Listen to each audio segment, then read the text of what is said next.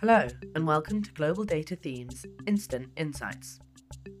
At Global Data, we define a theme as something that keeps a CEO awake at night, as businesses that invest in important themes will succeed, and those that don't will fail.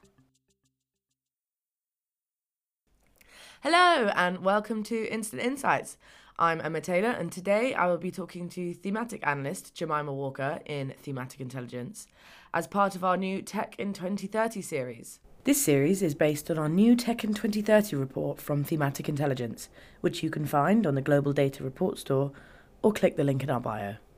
All of our analysts will be answering questions about the future of their industry and what it will look like in 2030.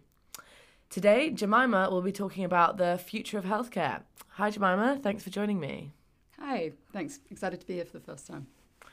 Great. So, Jemima, healthcare. What can we expect healthcare to look like in 2030? Um, so, in simple terms, it will have fully digitalised. Um, but to understand how and why, it's really important to first get a greater understanding of the sort of landscape. So, firstly, you've got to understand the global population will have quickly expanded, um, especially in India and Africa. Um, and many developed countries will witness aging populations. For example, in Japan, three in 10 people will actually be aged over 65 years old. So, together, these things will create a higher demand for healthcare services as patient populations will be larger, especially for chronic conditions and age related diseases such as dementia. So, providers will really need to cater for this higher demand and increase access for all worldwide. So, the effects of all this they will have to invest more in health tech, and especially health tech that can ease the burden of aging populations. Even if the cost of the technology is relatively high in 2030, they will still invest. If they don't, those systems could buckle under the increased pressure, especially as we continue to see a shortage of healthcare staff. Yeah, it's a terrifying, terrifying thought. So, what will this uh, digitalization involve? How will it have changed from the perspective of, of the patient? Um, well, firstly, telemedicine will be a common component of most patient care. Uh, it will give a wide choice of on demand appointments, and for elderly patients, it will really remove the need to travel to visit a healthcare site and it will reduce the length of hospital stays.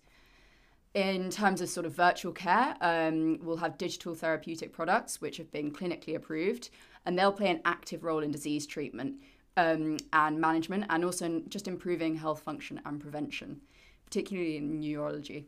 And healthcare providers and payers will widely adopt remote patient monitoring so they can keep a track on how the patients are doing from the home. So, for example, with elderly patients, they can be alerted in case of an emergency, such as a fall or a cardiac arrest. This could also alert sort of family members and friends. And similarly, uh, smart home devices such as smart mirrors and even um, smart toilets uh, will diagnose diseases at a much earlier stage than they currently are, thereby improving the care that's offered. And finally, um, in developed countries, robotics will be regularly used for sort of the care, like emotional support of patients. Um, there's an example of a baby fur seal robot that's been clinically approved for this use. So yeah. Wow, a lot of interesting stuffs in the uh, stuff in the home there. Having your toilet wear your doctor's coat is uh, definitely a fascinating prospect. What will these this you know digitalization um, and future care look like from the perspective of you know a doctor and a nurse like what, what's it going to look like every day for them well, it will basically mean that healthcare practitioners can keep a better track of their patients' health with electronic patient health records. These will be secured with blockchain technology, and AI will be used to drive insights and to support clinical decisions, such as the length of hospital stay. Healthcare sites uh, and even vehicles will be connected with 5G networks, and in China, even 6G. So the EHRs will be electronic health records will be available at any location.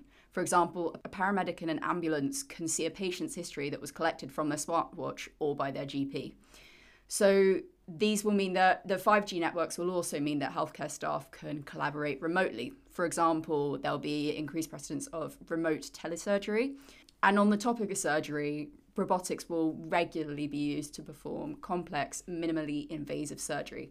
And even micro robots, you know, smaller than one millimeter, will be used for those really complex um, neurosurgery operations. And obviously, the surgeons themselves will actually have been trained using metaverse enabling technologies.